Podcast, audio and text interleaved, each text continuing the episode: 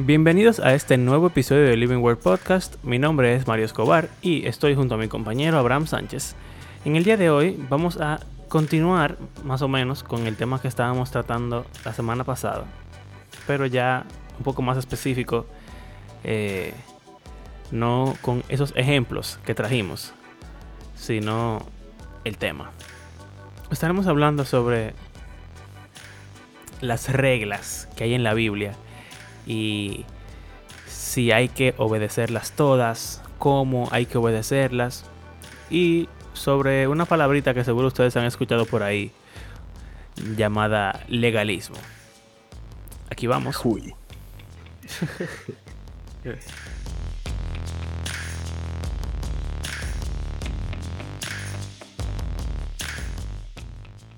Ay, ay, ay. Tú eres el maestro del legalismo. Cuéntanos un poco. ¿Cómo así? Eh, ya no puedo decir más porque entonces me cierran el podcast. ¿Cómo así? Solo digamos que Eh. has vivido en un círculo más legalista que yo. ¿Tú crees? Bueno, sí.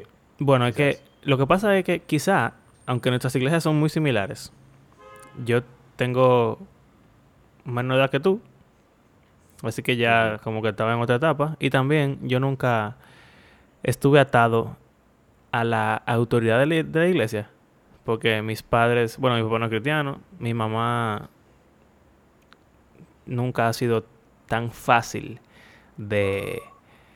Control. Ah, bueno. eh, De... oh, eso. Y entonces nosotros como crecimos con más libertad, yo diría. ¿Cómo, Hubo, cómo- cómo hace cuánto ella se convirtió? Porque, ella se convirtió. por ejemplo, mi historia con eso viene desde la- el tiempo en que mis padres se convirtieron. Sí, Era aún peor Una locura. que, que cualquier cosa que, que yo haya vivido en mi vida. Sí. Como no ir al cine. Y. No, de todo. Hasta no ir a la boda de un amigo porque es de otra denominación. Diablo. Eh, ah, verdad, sí, porque tu iglesia tiene todos esos, todos esos shows rarísimos con. No, eso fue de, de otra en, iglesia. bueno, sí, en tu iglesia no está. Exacto. Pero parecido. Y hay muchas iglesias que siguen siendo así. Y de diferentes denominaciones también. Eh, o sea que no es algo de que tan extraño, lamentablemente. Sí. Eh, bueno, mi mamá se convirtió a los 17 años. Eso fue hace 38 años.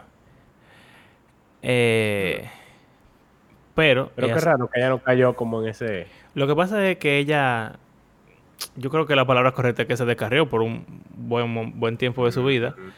Eh, y entonces después volvió a la iglesia.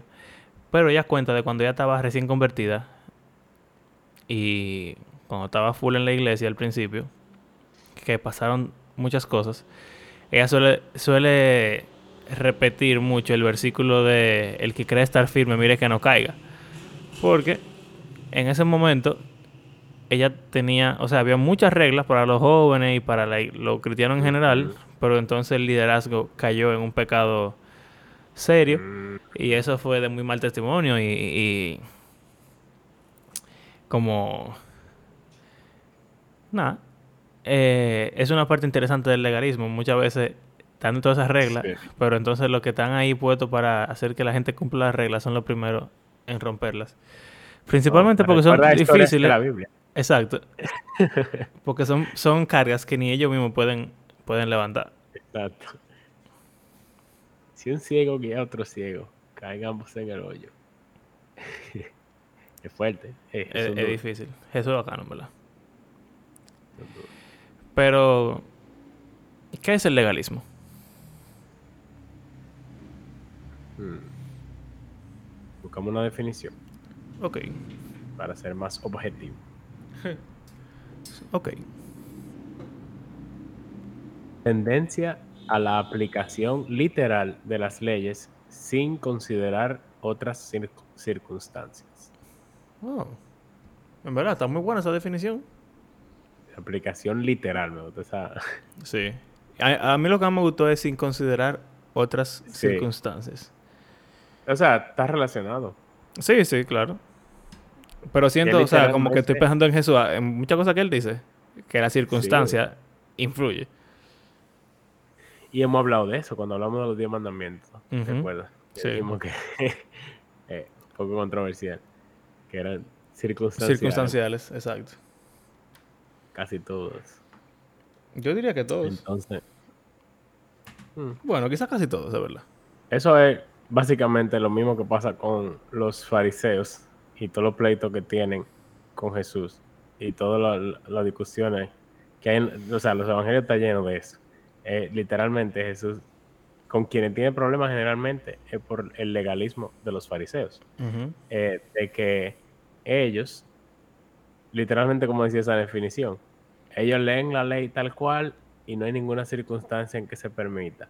Y no solo eso, sino que ellos crearon leyes basadas en la ley que ya había y esas también hay que cumplirlas tal cual y no hay circunstancia que valga. Entonces, por ejemplo, cuando Jesús le dice a un paralítico, párate, toma tu lecho y vete para tu casa, entonces ellos ven al paralítico con su lecho en su mano y dicen, ¡Ah! es sábado, ¿qué haces tú con tu lecho? ¿Estás trabajando? Que sí o qué. Eso ni siquiera está escrito en la ley, que tú no puedes cargar un lecho. Pero eso era parte de su tradición oral, es un trabajo. Pero ellos no están viendo que un freaking cojo Ah, está caminando. Por primera vez en su vida. O sea, e, él, mismo le, le, tira su hipocresía de que si tú tienes una oveja y se te cae en un hoyo, tú vas y la sacas. Entonces, este hijo de Adán, como él dice, un judío. O sea, ni siquiera un gentil, un judío que ha estado tuyo su vida entera. Yo no lo puedo sanar porque sea sábado, que es lo que es el sábado. Entonces, de eso se trata. De cómo se interpreta, cómo se interpreta o, qué se debe hacer con los mandamientos y leyes que están en la Biblia, eh, cómo se interpretan, qué, hacemos con ellos y cómo eso influencia en la forma en que vivimos. Tú sabes que, Y que esperamos que otros vivan también.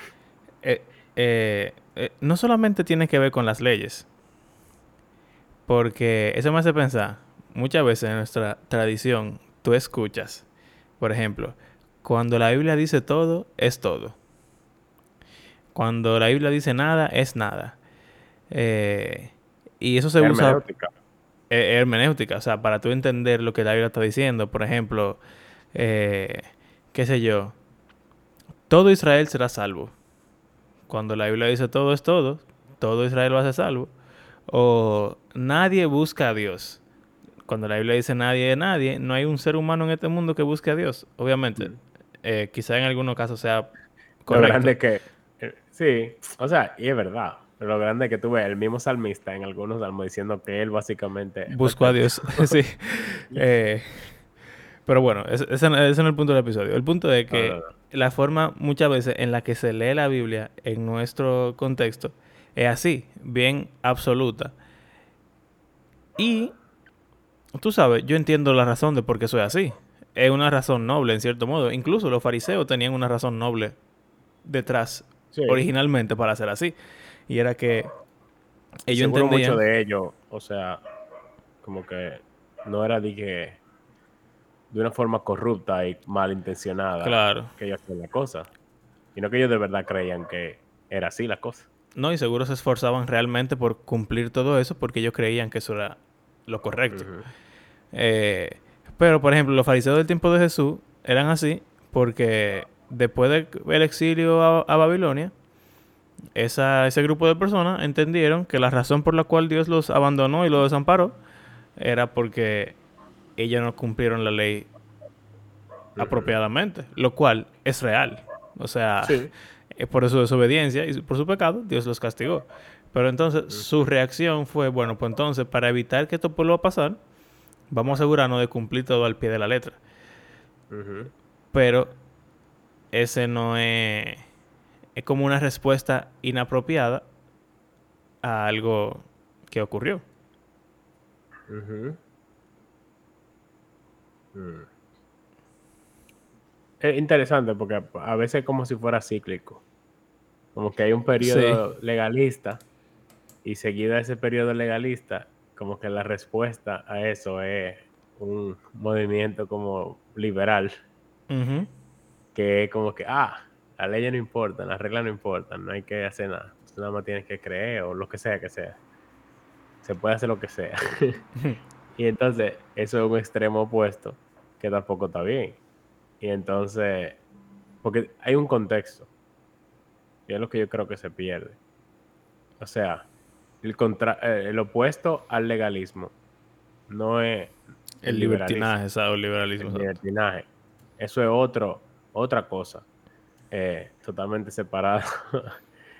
Eh, entonces, después vuelve y como que no, esta cosa está, la cosa tan manga por hombro, como dices, eso se está perdiendo. Eh, entonces vuelve como un movimiento, no, tenemos que volver a los fundamentos. un movimiento así como para... Para purificarse. sí, volver a encarrilar el tren. Tú sabes que también, em, aparte de la forma de leer la Biblia, algo que influye mucho en el legalismo es como, bueno, e, es una ramificación de cómo tú lees la Biblia, pero vamos a decir, cómo tú lees la Biblia en cuanto a las leyes, en cómo tú las interpretas, pero también cómo tú lees la Biblia en cuanto a lo que Dios espera y lo que es la santidad o la justicia. Porque, qué sé yo, tú pudieras decir, para Dios, tomando el ejemplo de, Jesús y sanando al, cojo, tú pudieras decir, para Dios, la santidad es que tú cumplas la ley. Esa es la santidad. Mm, ah, hey, righteousness. Mira la mente. Exacto. Eh, eso es lo que el, es el uso de justicia que estoy. Cuando digo justicia, estoy hablando de eso. Rectitud. Rectitud, exacto. Eh, o sea, para los fariseos sería como que, ah, la rectitud, la justicia, lo correcto, lo que Dios espera de uno es que uno cumpla su ley, punto. Jesús lo que dice, lo que Dios espera es que tú ames a tu prójimo. Es que tú honre a Dios sobre todas las cosas. Es que tú, ¿verdad? Una serie de, de preceptos que tienen como una lógica detrás. No solamente cumplir la ley, exacto, sabiduría. No solamente cumplir la ley solamente porque sí. Es hacer esto con un fin. ¿Por qué tú quieres cumplir la ley? Bueno, porque la ley se resume en amar a tu prójimo. ¿Por qué tú quieres...? No, y, y por qué la ley existe también. ¿Cuál es el propósito de la ley? Exacto. Entonces, si tú la lees, simplemente... Eh, si tú lees súper así absolutistamente y, literalmente eh, vamos a tener que sacarnos los ojos toditos, porque en algún momento hemos visto a una mujer y la hemos codiciado. Pero también, si tú la lees y tú crees que el propósito de ella es simplemente obedecerla, pues entonces a ti no te va a importar eh, la circunstancia. Ni siquiera eh, pudiera ser la, gente... persona. Exacto. Pero como que tú lo pudieras ver como eh, así, si no, te importa la persona, es como inmisericordia hacia el otro. Pero también, para ti, puede ser como algo ciego. Tú ni siquiera las, la cumples por una razón que tú entiendes. A ti no te importa la razón. Tú simplemente la estás cumpliendo porque sí, porque eso es lo que se espera de ti y ya. Y se vuelve como algo sin corazón. Sí, y para mí tiene algo que ver con liderazgo también.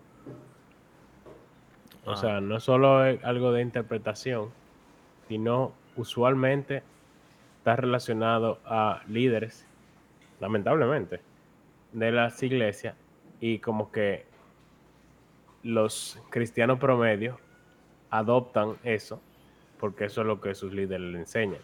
O sea, normalmente las personas legalistas no, no, no, les surge eso de la nada, sino que eso es como que lo que te enseñan y tú, en obediencia, lo sigue y como que no, no cuestionas ni, le da mucha mente, sino como que, bueno, eso es así y eso es así, que tengo que hacerlo.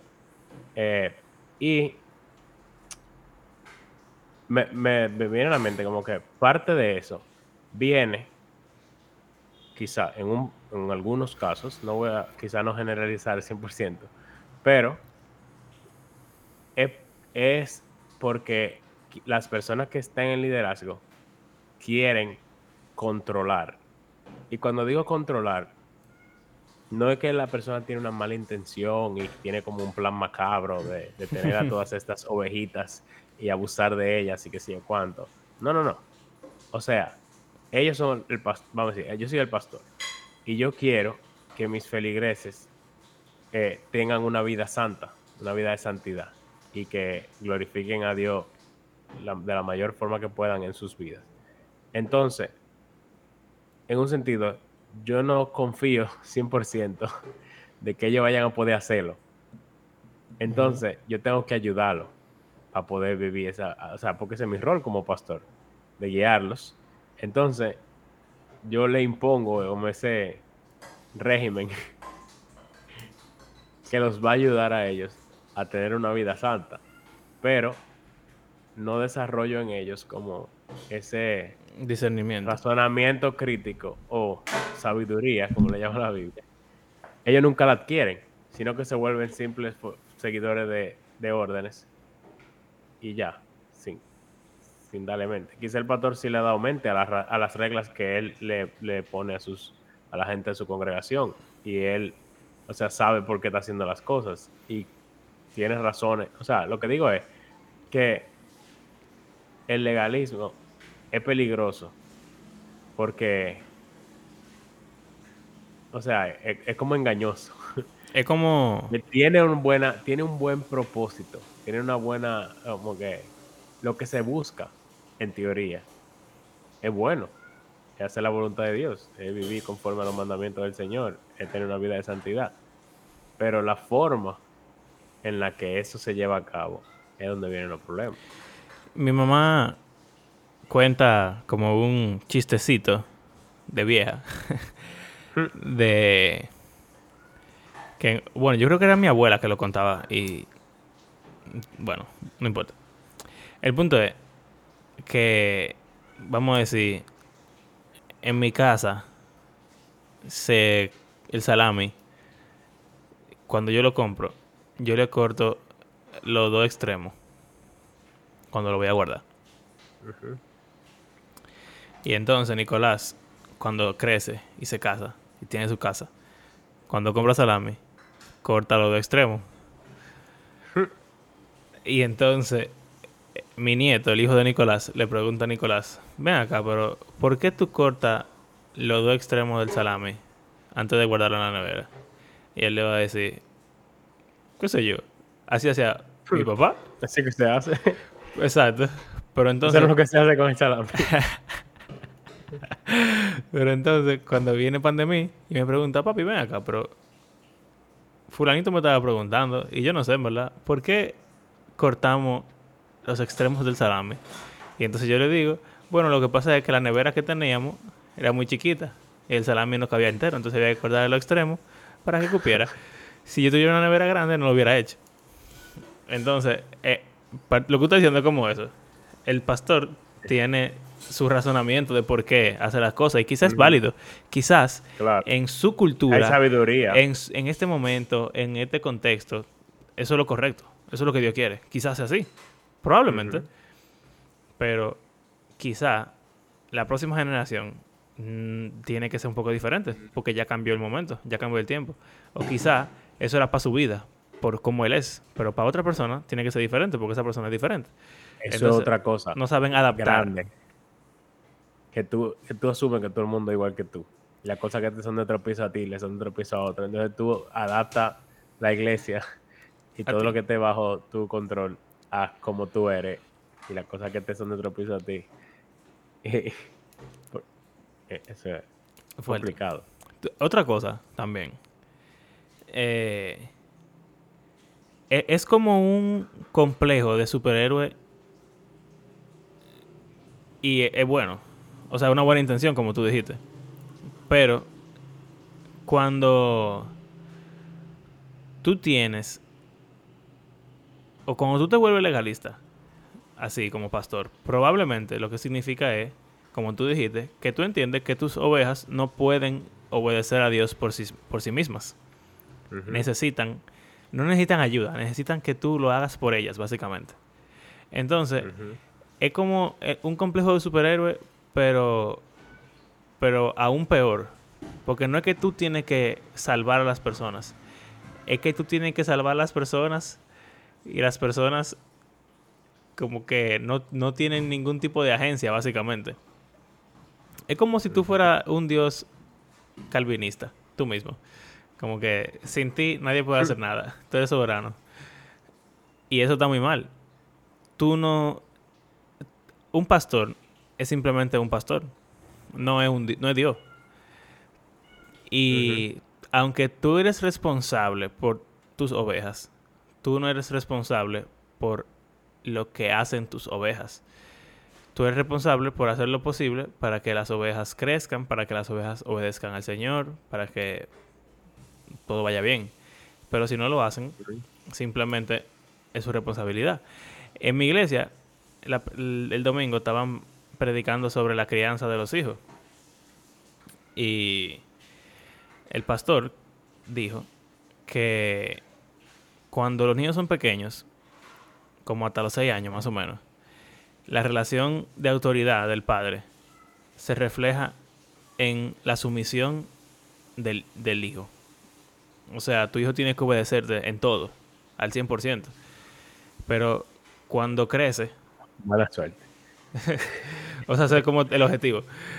Cuando, ah, cuando crece ya, empieza a llegar a la adolescencia, a la juventud y finalmente a la adultez, esa, esa relación de autoridad y sumisión tiene que cambiar a una relación de influencia, estaba diciendo el pastor. Porque esa persona, tu hijo, se va a convertir en un adulto, en un ente autónomo. Tiene que tomar sus propias decisiones y tú tienes que soltarlo en banda. Y tiene que irse. Tiene que aprender a tomar sus propias decisiones. Entonces, hay un cambio, una transición extraña, que es difícil para los padres por lo regular, pero, ¿qué pasa? Los pastores tampoco son padres. Yo no creo que haya un momento en la vida de un cristiano donde la relación pastor-oveja sea una relación de autoridad-sumisión. Porque él no es pai mío. Ni él es Dios mío. Él es el pastor. Yo creo que todo momento la relación de autoridad del pastor hacia sus ovejas es una, una relación de influencia. Hay un pasaje que se usa para hablar de eso. Sobre como la sumisión pastoral. En Timoteo, creo. Sigue hablando, yo lo voy a ir buscando. Ok. ¿Puedo decir lo que tú acabas de hacer? Ok, dale. Aquí está Carla diciendo, lo que vive, predica. Habla, habla, profeta. Dios reina, aleluya. Mira, eh, y quizá tú quieres tener ese, ese, como tú tienes la percepción de que tu relación con tus ovejas debe de ser esa de sumisión, porque son unos niños en la fe y no saben lo que tienen que hacer. Pero no es así. Quizá no saben lo que tienen que hacer. Pero, de nuevo, tú no eres su papá, tú no eres su Dios. Tú estás ahí para guiarlos desde el exterior. Y cuando... Yo creo que cuando un pastor entiende eso, el legalismo como que se reduce bastante porque tú te das cuenta de que tú no tienes que controlar todo lo que hacen tus ovejas. No tiene que haber, como los fariseos tenían, una ley para cada subley, de cada mini micro ley, para que todo se cumpla al pie de la letra. No. Aquí está la ley. Cúmplela tú necesitas ayuda para cumplirla, yo te puedo influenciar, yo te puedo guiar, yo te puedo ayudar a interpretarla para que tú la cumplas. Pero yo no la puedo cumplir por ti y tampoco te puedo estar poniendo 10.000 trabas en el camino para que tú la cumplas como yo entiendo que tú la tienes que cumplir. Hmm. Bueno. Déjame ver. En Hebreos. Ajá. Hebreos 13, 17.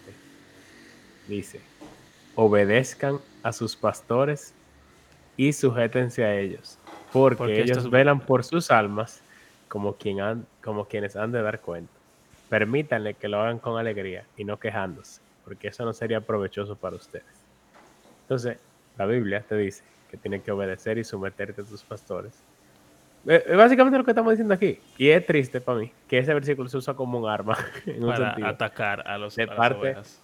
de los pastores para decirle a su iglesia como que tiene que obedecerme y someterte a, a lo que estoy diciendo. Pero ahí está el mismo razonamiento. O sea, ese versículo te da la herramienta para tú ser legalista en un sentido. Tú dices, Claro. bueno, la Biblia dice que la iglesia, que la oveja deben someterse y obedecer a los pastores, porque ellos velan por su alma. Yo velo por las almas de mis ovejas y yo sé lo que es mejor para ellos, así que yo tengo que decirles que ellos tienen que hacer y ellos tienen que obedecer y sujetarse a lo que yo les digo. Entonces ahí, tú usando la misma Biblia, tú puedes como que concluir que eso es lo correcto. Pero volvemos a lo que estábamos hablando al principio. Todo va a depender de cómo tú la leas. Porque cuando la Biblia dice todo, es todo. Por ejemplo, ¿cuál, cuál yo, eh, el problema de interpretación que yo veo ahí? Por ejemplo, obedecer es hacer todo lo que te dicen en el momento que te dicen, de la forma que te dicen y con una buena actitud. Vamos a decir que eso sea verdad. Vamos a decir que así, que yo no estoy seguro, perdón, yo no estoy seguro que, que sea así. Pero vamos a asumir que eso es así. En la Biblia nunca definen la palabra obediencia. En hebreo ni siquiera existe. Tú- exacto. Tú no puedes agarrar la Biblia y decir que, ah, mira, aquí dice obedece a tu pastor. Y decir, obviamente, esto significa que tú tienes que hacer todo lo que yo diga.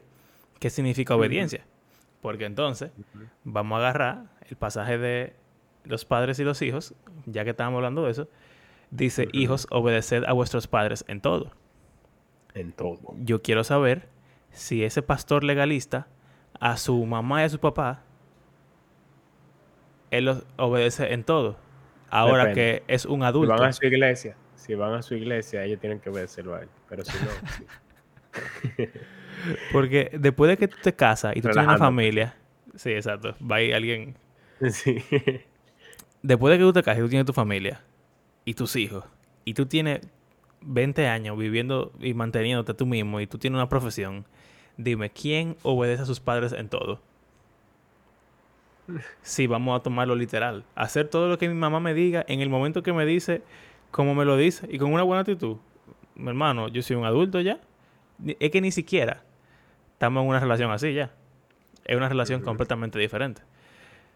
sí. Entonces, por o sea, ¿eso significa que yo la desobedezco? No, simplemente significa que tenemos una relación un poco diferente. Así que quizás obedecer a vuestros pastores no tiene que significar obedecerlo como si tú fueras un niño de tres años o de seis años. Quizás significa obedecerlo como si tú fueras un adulto de 30 años. O, no sé, quizás, o sea, yo hablando aquí como los locos, quizás significa obedecerlo como si tú tuvieras la edad que tú tienes. Si tú tienes 6 años y el pastor de la iglesia te dice, fulanito, no corras, por favor. Yo creo que ahí tiene sentido que tú lo obedezcas en todo. Tienes 6 años. Si tú tienes 15 años y el pastor de la iglesia te dice, fulanito, eh, por favor, guarda el celular. Y tú estás escribiendo notas de la prédica. Exacto.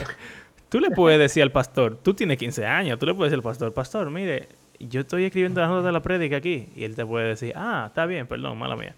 Si tú tienes 50 años y el pastor te dice, hermano, tal cosa, eh, no sé, Ser profesor de escuela Sé dominical. profesor de la escuela dominical. Tú le puedes decir, mira, mi hermano, sí. Tú le puedes decir sí. O tú le puedes decir, sí, pastor, pero mire, yo tengo ahora mismo un compromiso. eh, mi esposa está enferma. Así que cuando se sane, lo hacemos. O ahora mismo no puedo simplemente porque no, no tengo la capacidad. Tú eres un adulto. Creo que, no sé, quizá yo soy un hereje No, satánico. yo diría que en la mayoría de casos, en un, un escenario así, no se, se te... ob- O sea, bueno, depende. No, no he estado en un contexto quizá tan tóxico en el cual te diga, no, es obligado. si no te vas de la iglesia. Ya eso sería un extremo muy grande.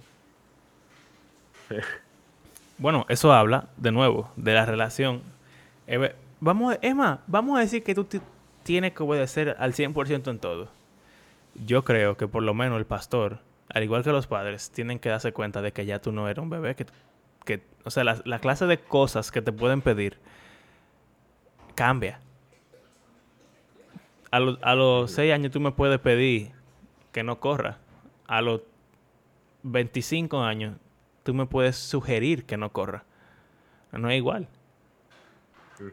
Y el padre tiene que darse cuenta de eso. Y si el padre se da cuenta de eso, también supongo que el pastor debería darse cuenta de eso. Hmm. Interesante. Pero, ok, entonces, ¿cómo es que se debe leer la ley? Porque ese es otra. Yo creo que ese es uno de los más importantes. Porque al final del día, yo creo que ese es uno de los más importantes. Yo creo que ese es uno de los más importantes. Porque al final del día, eh, si tú sabes interpretar la Biblia y desarrollar sabiduría o razonamiento crítico, una hermenéutica más apropiada, entonces también eso te va a ayudar a lidiar con ese tipo de líderes si te topas con ellos. O sea que quizá lo más importante sería primero desarrollar eso. Pero si tú no sabes leer la Biblia por ti mismo, tú no, tú no tengas una posición para tú decir, quizá el pastor no está, haciendo lo correcto. Tú no tienes forma de saberlo. Si tú no conoces otra cosa. Sí, también eso es una parte súper válida. Yo creo que están, hay dos extremos. Está el extremo de cómo yo voy a poder enfrentar al pastor o a quien sea que venga para donde mí, alguien exterior, un tercero. Pero también, ¿cómo tú vas a dejar de ser legalista si tú no aprendes a leer la Biblia de una forma diferente? Hay dos enemigos, tú y los otros. Exacto. Sí, porque las expectativas que tienen nosotros en una cultura así, ya de por sí es como una presión social también, Exacto. que hace muy difícil. Pero bueno, eh, yo estaba oyendo el podcast de Bible Project el otro día, ellos estaban eh, estudiando la, la Torah, el Pentateuco en un año. O sea, leyeron el Pentateuco en un año y como que exploraron eh, detalladamente, bueno, el detalladamente que se puede hacer en un episodio por semana de 50 minutos, pero se abarcó muchísimo tema. Y una pregunta fue como que, ven acá, o sea, ya hacen un QA, ven acá, ¿cuáles leyes del Antiguo Testamento siguen siendo relevantes para nosotros? ¿Solo las que se mencionan en el Nuevo Testamento? O como alguna gente que divide ley moral, ceremonial y civil, solo la ley moral, o ninguna porque estamos en el nuevo pacto. ¿Qué se hace con eso? Y me gustó la respuesta de Tim, que fue de que eh, ninguna de esas leyes aplican a nosotros. pero después dijo, pero al mismo tiempo, todas aplican. me gusta eso porque yo creo que es triste que eso es lo que se hace. O sea, esta no está en el Nuevo Testamento, ah, pues esa no, ya, invalida. El Sabbath, eso no importa. O sea, nadie dice que no importa, pero dice como que eso era para ella, no para nosotros, o cualquier razonamiento que se le pueda dar.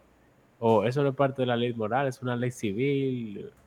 Pero Pablo, por ejemplo, usa una ley que habla sobre un buey para decir que a los pastores hay que pagarle. o sea, ¿quién? Eso no es parte de la ley moral. O sea, dice que a un buey que está trabajando en tu arado, no le ponga No lo deje, exacto, no le deje de dar comida. Y de ahí él dice, el obrero es digno de su salario. Si un hombre trabajó, hay que darle su pago. Entonces, aquel que enseña la palabra y lo hace como, como si fuera un trabajo, entonces tiene sentido que tú le des alguna remuneración por ese trabajo que ha hecho. No dice ni siquiera que obligado, pero básicamente dice, eso es, o sea, como que sabiduría. Eso es algo como justo. Eh, entonces, si yo tengo esa mentalidad de que, bueno, esa ley del bozal, yo sí le hago caso porque Pablo la menciona en el Nuevo Testamento, pero las otras... bueno, pero, hay mucha gente que le pone bozal a, los animales cuando están trabajando. Sí, pero, pero mira qué interesante, que hay leyes que no se mencionan en el Nuevo Testamento, como no marcarás o tatuarás. Por favor, dale pausa ahí, dale pausa. pausa. Yo hablo de eso mismo ahora, porque hace como dos días, un hermano de la iglesia, en un grupo que tenemos, mandó un video, eh, como un short de eso de YouTube, o de TikTok, o lo que sea. Ajá. De, que, ¿es pecado tatuarse? Respuesta, claro que sí. y entonces saca Levítico ese, ese versículo de Levítico. Y dice, en el Levítico está muy claro. Y después, pero entonces yo te iba a decir lo mismo. Si el, la prerrogativa para que una ley se siga cumpliendo es que se repita en el Nuevo Testamento, pues entonces no hay que cumplir esa ley de los tatuajes, porque no está en el Nuevo Testamento. Pero entonces el tipo del video, él empieza y, saca de ahí como lo del el cuerpo del templo del espíritu de, Dios, eh, no sé qué cuánto, bla, bla, bla, un poco de cosas. Que no tienen que ver con el contexto, pero ok. Exacto, pero también, el, el punto es que la hermenéutica es muy inconsistente. Porque tú estás cogiendo un pasaje del Antiguo Testamento, una ley, tú estás diciendo que, aplica. Pero entonces la próxima ley que dice que no se puede comer carne de cerdo, tú comes carne de cerdo. Porque es así y la otra no. Pero entonces después... De la orilla de la barba. Ajá, exacto. Eh, entonces, y el tipo tiene una barba pila, linda. El tipo tiene una barba, mira, una línea. Un hermano que le respondió al, al otro hermano, al que mandó el video, dijo, bueno, mira, en ese capítulo dice que no se puede dañar el borde de la barba. Y ese tipo tiene una barba, mira, óyeme, una cosa así de que de barbería, de que sub, sub, sub. Entonces, obviamente, él está incumpliendo esa ley, pero esa no importa. Entonces, es una hermenéutica muy inconsistente. La que sea que tú utilices, tiene que ser consistente, porque si no, tú eres un tigre. Prácticamente nadie, prácticamente nadie hace, cumple todas las leyes al pie de la letra y como dice que lo hace. Por ejemplo, hay gente que dice que no, todo lo que está en el Nuevo Testamento eh, eh, se hace como tal cual. Pero las mujeres no usan verlo en su iglesia. Entonces, es así, pero otra no. Entonces, es interesante. Todo el mundo hace un, pick and choose. o sea, tú coges las que tú entiendes que sí y deja las que tú entiendes que no. Tiene, cada, tiene un razonamiento. Cuáles se cogen, cuáles se dejan pero no es consistente con lo que tú dices que es, la, como el patrón. Exacto. Eh, yo lo que le dije a ese hermano, ¿verdad? Porque el que le mandó lo de la barba, le dijo, si tú vas a leer esa ley y vas a decir que aplica, pues entonces las otras también tienen que aplicar. Supongo que esa línea de, de pensamiento pudiera ir como por eso de algo del Antiguo Testamento, Sí. Eh, y todo eso está en el Antiguo Testamento, así que no funciona. Creo que alguien también mencionó, como que, ah, mira, hay leyes de este tipo y leyes de aquel tipo. Y este tipo de leyes no nos aplican porque no somos, esas son leyes para el pueblo de Israel específicamente. No son leyes morales que todo el mundo tiene que obedecer. Yo creo que decir eso de que no, porque están estas otras leyes que tú tampoco cumples, así que no debes cumplirlas. Eso es como que quita el, el hecho de que esa ley está ahí y tiene un propósito. Y eso es lo que yo creo que deberíamos buscar. ¿Qué es lo que significa eso de no marquen su cuerpo? Porque literalmente dice, por los muertos. Exacto. A, eso fue lo que yo... Ahí, fue que yo me, enfoqué cuando respondí. Pero lo que te quiero decir, esas son formas como de... Yo pienso que son formas buenas de atacar el legalismo, pero no de sanarlo. Solucionarlo. De solucionarlo, exacto. Entonces, por ejemplo, yo le dije, mira, ahí está hablando de hacer algo, un ritual religioso, que otras naciones hacían y era un ritual religioso. Entonces, hay muchas leyes, la mayoría de las leyes, que son leyes civiles del pueblo de Israel, la razón era para separarlos de las naciones paganas. Entonces, por ejemplo, yo le dije, yo pienso que esa ley de los tatuajes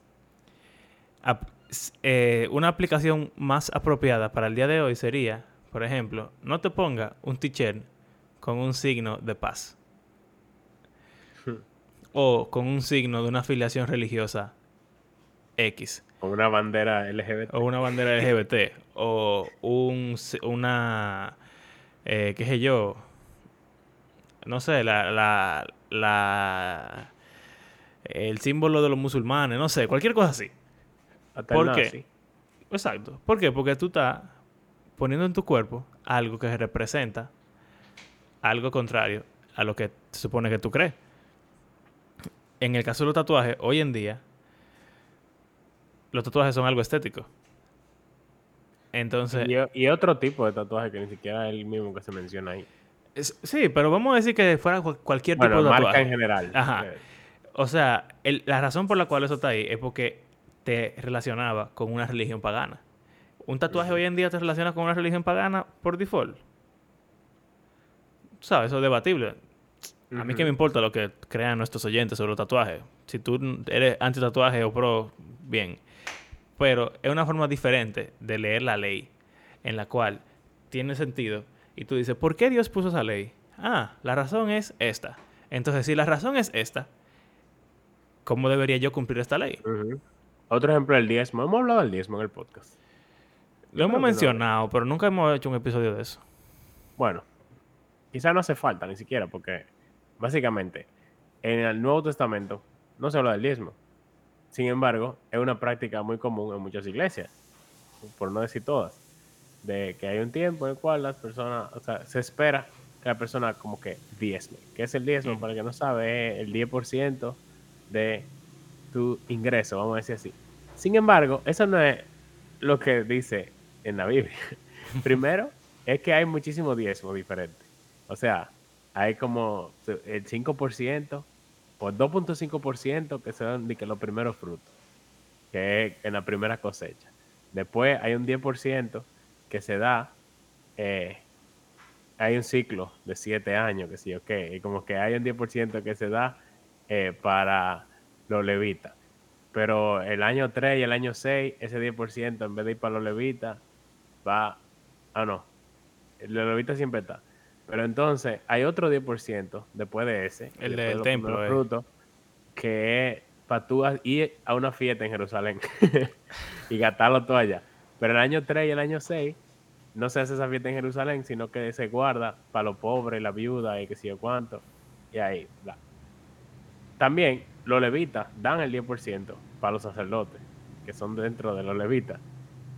Entonces, nosotros cogemos eso y decimos, bueno, los cristianos tienen que diezmar a su iglesia. Y tú como que, ok. y donde se vuelve legalista para mí es que tú digas, si una persona, ah, aparte de que esto era la persona que tenían tierra y agricultura, porque no se habla de dinero para gente que son mercaderes ni tienen otras profesiones, porque es una sociedad agraria, se habla de plantas y de animales, no se habla del que vende, el que vende pote o el que vende ropa o etcétera. O sea, no es diezmo para esa gente. Pero bueno, eh, nosotros decimos no, el 10% de todo tu ingreso, todo lo que te entra algunos dicen que ni siquiera es de tu ingreso neto, sino de lo que se supone que es tu sueldo. no lo que te entra a tu cuenta de banco, sino todo el dinero que te entra. Y conozco incluso personas que le decían que hasta si les regalaban algo en Navidad o algo así, un familiar, de que, ah, o de cumpleaños, toma mil pesos, tú tenías que sacar tu diezmo de esos mil pesos para pa diezmarlo en la iglesia. Y donde se pone más legalista todavía es que tú dices, si tú no das mínimo el 10% de todo lo que te entra. Estás en pecado. Entonces, significa, o sea, es un extremo en mi opinión. Ahora, significa que entonces, bueno, yo no debo verlo eso como una ley porque eso no, o sea, como que no, eh, no tiene, no está bien interpretado en mi opinión. Entonces simplemente yo no doy nada de dinero. Esa no sería una buena conclusión. Porque eh, el mismo Pablo habla muchísimo sobre la generosidad, Jesús también. Y el ejemplo de la iglesia primitiva es que esos tipos vendieron propiedades, lo dieron, lo dieron todo, básicamente, porque ya su vida era otra. Y no le importaba, o sea, como que ya sus posesiones personales, aparentemente, y querían darlo todo a los demás. Entonces, tú dirás, oh, y, y Pablo dice como que cada uno vaya de un aporte conforme haya prosperado. O sea que en un sentido es como un porcentaje. Pero el principio es que debemos usar lo que el Señor nos da a nosotros, no solo para nosotros, sino que tenemos que ayudar a los demás, pero también proveer para aquellos que trabajan y que nos ministran. Y también, eh, yo no sé si lo hemos hablado, pero yo soy parte de una iglesia que tiene un edificio y que tiene aire acondicionado, que tiene consumo eléctrico, eh, tienen empleados y ese dinero que se le paga a esas personas no viene de la nada. Si yo soy parte de esa iglesia, entonces yo debo colaborar igual que todos, porque el dinero no aparece de la nada. Eh, entonces, no decir como que, ah, si no da 10, estás en pecado. Pero tampoco decir que no diezme, sino que hay que ser generoso. Entonces yo creo que eso es lo que hay que hacer. Es un ejercicio. Da trabajo, porque tú tienes que pensar. Y es el problema. Mira, da trabajo porque tú tienes que pensar. Da trabajo porque tú tienes que responder diferentes preguntas. O sea, por ejemplo, eso, es más, conforme a quien haya prosperado. Pero entonces, pero entonces, ¿más de 10 o menos de 10? O 10. Ahí es. No, no, no especifica. No. Quizás, para mí, 10 es muchísimo. Pero quizás para mí 10 no es nada. Depende de qué tan bien me vaya. O qué tan mal. Lo que pasa es que, mira, cuando el pueblo de Israel salió de Egipto, todo el mundo iba a donde Moisés para que él eh, solucionara sus situaciones. Cualquier asunto que tenían lo traían delante de Moisés. Moisés no tenía tiempo para nada. Y se estaba consumiendo. Entonces su suegro, Jetro, o Reuel, porque tenía dos, nombres, eh, se le acerca y le dice, lo que estás haciendo está mal. Coloca líderes sobre 100, sobre 50, sobre 10, qué sé yo, sobre cierto grupo de personas, para que ellos juzguen los casos comunes. Obviamente tienes que entrenar a esos tipos para que sepan cómo van a juzgar, pero bueno. Y luego tú te encargas de los casos más complicados. Y así vas a tener más tiempo, vas a estar mejor, más tranquilo, pero también se va a hacer mejor tu trabajo. ¿Qué pasa? Jetro o Reuel nunca le dijo a Moisés, oye, tranquilo, agrega 800 mandamientos más para que así la gente no te pregunte. Nada más se refieren al manual del consumidor de cómo tienen que vivir la vida. Y dice, si tu situación es económica, por favor, da el botón número uno. Si tu situación económica tiene que ver con tu hermano o familiar, marca el número uno. Si tu situación tiene que ver... O sea, el legalismo, eso que tú estás diciendo, mira, tiene que ser el 10% mínimo. Eh, de todo lo que tu, de tu sueldo neto de tu sueldo bruto, de lo que te, lo que te regalan, qué sé yo, canto. Todo eso son porque algún tigre de la iglesia, algún hermano, le pasó y preguntó y el tipo dijo, sabes que tú tienes razón, eso es, tiene que ser hasta si te regalan. Y entonces ya para que más nadie pregunte, vamos a una predica de eso. Pero mira que los fariseos se han parecido. Eso le critica que ellos diezman hasta la menta. O sea, una matica las hojas, ellos daban el 10% de eso, como si eso fuera un cultivo, pero eso no es, eso no está estipulado. Eso fue seguro porque había un, un, mentero, un tipo que vendía menta, y entonces el tipo dijo, yo nada más tengo menta, pues 10 más la menta también. Pero eso no fue lo que le dijo Reuel o Jetro a Moisés. Lo que él le dijo fue, enséñale a la gente a que piense y a que juzgue y a que ayude a los otros y cuando hayan casos muy difíciles, porque van a haber casos difíciles, ponte tú a pensar. Obviamente. Con la. Eh, no, el le preguntaba al Señor. Con la, llenura, con la llenura del Espíritu. Entonces, ¿qué te quiere decir eso? Tú lo que necesitas no son más reglas. Ya están las reglas que Dios te dio. Lo que tú necesitas es una comunidad de personas que te ayude a cumplir esas leyes de acuerdo a tus circunstancias. Y como dice el proverbio, adquiere sabiduría, adquiere inteligencia. Lo que tú necesitas es saber cómo tú pensás. De eso se trata el libro del proverbio entero. De que tú tienes que meditar en la Torah, en la enseñanza, o ley, como traducido. De modo que tú seas una persona sabia que sabe qué hacer en la vida, en cualquier situación que se te presente. Eh, el proverbio es literalmente una colección de dichos basado en esa ley. O sea, de personas que meditaron en la ley y dijeron que, mira, tú deberías hacer tal y tal cosa y te va a ir bien. ¿Te va a ir así necesariamente? No, pero, o sea, es sabio lo que te están diciendo ahí. Es una conclusión sabia de la, instrucción, la, la Torah. Entonces, eso es algo que vemos que Jesús hace también. ¿De dónde rayo tú sacas que de no matarás? Dice que no piense ni, ni, ni insultar a tu hermano ni, ni pensar nada contra él. de no adulterar, él saca que tú no debes codiciar, o sea, beber con lujuria. Y así sucesivamente. Él hace ese ejercicio de que oh, yo no me debo limitar a lo que dice la ley, sino entender qué es lo que esa ley quiere decir. O sea, cuál es su propósito, cuál es la sabiduría que hay detrás, profundizar en ella y vivir de una manera como él lo resumió, que yo amo a Dios y amo al ya. Exacto. Y como hablamos en esos episodios sobre los diez mandamientos, eso va a hacer que cumplir las leyes sea mucho más fácil. Porque te vas a dar cuenta que no hay que ser tan riguroso para cumplirlas. Porque hay muchos casos donde no, aplica o donde ya cambió el, el, contexto o qué sé yo. Casi todos los casos. Casi todos los casos. Pero al mismo tiempo, yo creo que a eso se refiere Jesús cuando dice que su yugo es fácil y su carga es ligera. Las leyes que los fariseos ponían sobre los judíos eran un peso que ni siquiera ellos querían cargar. Incluso en la iglesia primitiva también ellos tienen esa discusión sobre los, los gentiles que se convirtieron. ¿Tienen que seguir la ley judía? Y la respuesta que da Santiago, creo, o, o Pedro, es que son cargas que ni siquiera nuestros padres pudieron llevar. ¿Cómo se la vamos a imponer a esta gente que ni siquiera son judíos? Entonces, uno se va a dar cuenta de que no hay que ser tan riguroso en cumplir la ley. Pero también te vas a dar cuenta de que hay muchísimas cosas que tú pensabas que no eran importantes, que la ley sí eh, abarca. Y entonces, en algunos casos es mucho más difícil cumplirla. Porque son cosas que tú pensabas que no tenían sentido o que no eran importantes, eran irrelevantes pero ahora, por ejemplo, eh, pensar mal de una persona, eso no importa.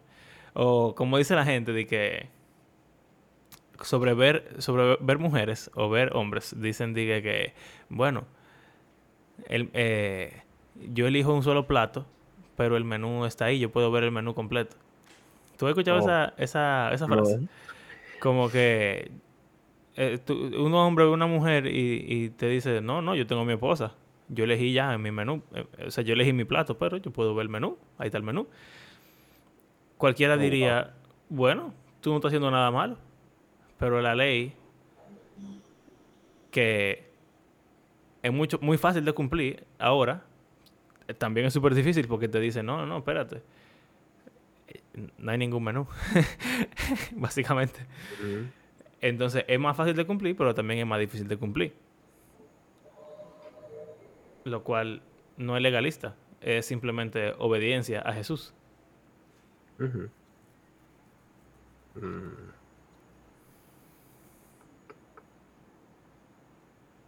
Yes. Eh, me acuerdo el título de un episodio que más santo que Jesús. ¿Qué tiene que ver con eso? Ese título gustó. Sí. Eh, bueno. ¿Cuál es la conclusión entonces? Bueno, que se puede beber cerveza. se puede. Volviendo al episodio pasado. Se puede beber cerveza. Se puede fumar, se puede hacer drogas, se puede beber café, se puede hacer todo en la vida. Para la gloria de Dios. Para la gloria de Dios. Ahora, averigua, averigua ¿Sabes? Que pensando en eso de. Hablamos de la marihuana súper brevemente en el episodio pasado. Ahora mismo, muchos cristianos te dicen que, ay, no, la marihuana, que sé yo cuánto. Y cuando legalizaron la marihuana y le pusieron cannabis, todavía estamos de que, ah, no, porque eso es marihuana, que sé yo cuánto, eso es pecado.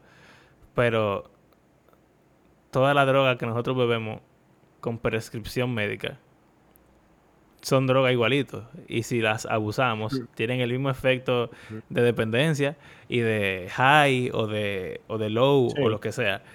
Entonces, si la marihuana se puede usar médicamente bajo el cuidado médico, ya no es marihuana. O sea, sigue siendo marihuana, pero ya no es... Una medicina. El abuso de la droga es una medicina como cualquier otra. Pero de nuevo, uno, por no pensar, por no ver el fin de la ley, dice ¿Qué sé yo? Ah, no puedes fumar marihuana, no puedes consumir marihuana. Pero tú lo ves que se beben 10 tazas de café al día y si no beben café tratan mal a todo el mundo. Y o se beben dos Winazor todos los días porque si no les duele la cabeza y qué sé yo. O sea, por decir cualquier cosa, ¿tú entiendes? Simplemente hay que ser menos conclusión. Sí, yo creo que en vez de conclusión, en vez de decir, o sea, como algo como que suene como libertino. Seamos libertinos todos, sí. A lo que tú quieras. sé libre, ah. Es más como que el que quiere sabiduría, pídala a Dios. Que da a todos eh, en abundancia lo que la pide. O sea, tú quieres de verdad vivir para el Señor, pídele que te dé sabiduría y pídele que te enseñe a poder leer las escrituras con esta forma de, de, verlo, o sea, de buscar qué es lo que el Señor quiere que uno haga, qué es lo que él, cuál es su mensaje a través de esta ley. Como esta ley que civil o ceremonial o moral, como le querramos llamar, para un pueblo de hace más de 3.000 años, aplica de alguna forma para mí hoy y me da sabiduría para yo vivir mi día a día y tomar decisiones eh, conforme a su voluntad. Y eso es lo importante. No querer controlar a los demás, no querer eh, ganarme una salvación por, por, por mi buen comportamiento o mi adherencia a las leyes, sino que ser, ser como Jesús. Esa es siempre la conclusión. Ser, como transformados a la, imagen, de, su Hijo. Y también la gente cree que uno dice sabiduría y es como que menos importante que mandamiento. Como que, ah, eso es sabiduría, si tú no lo haces, tú no estás pecando, tú nada más fuiste no sabio. en verdad, la sabiduría es lo que todos tenemos que hacer. No ser sabio es otra forma de decir pecar. Pecar. Entonces, sabiduría sobre todo, adquiere sabiduría. No, no adquieras una obediencia ciega a leyes. Adquiere la sabiduría que necesitas para vivir como Jesús quiere que tú vivas. Sí, porque si pudiéramos irnos super nerd y decir como que el mismo Moisés eh, cambia la ley en Deuteronomio, porque ya la comunidad ya no va a tener el desierto, sino que va a habitar la tierra. Y eso se ve a lo largo de la historia de la Biblia, como los mismos mandamientos van cambiando en el contexto nuevo. Entonces, bueno, pero ya ahí se puede espiar. Se vuelve complicado. Extender la conversación. Pero bueno. Gracias por acompañarnos en este episodio. Recuerden que creemos que la Biblia es un libro que está vivo no importa lo viejo que sea, y eh, tiene sabiduría para nosotros, tiene el poder para transformar la vida de sus lectores y todo el mundo. Ah, gracias por hacer este podcast parte de su rutina semanal. Si les gusta lo que hacemos, compártanlo con otros. Y si quieren apoyarnos económicamente, únanse a los duros, los patrones de este podcast. Pueden hacerlo ya sea eh, de una sola vez a través de PayPal o si quieren hacerlo regularmente pueden hacerlo a través de Patreon y será hasta la próxima. También manden este podcast a uno de sus pastores legalistas.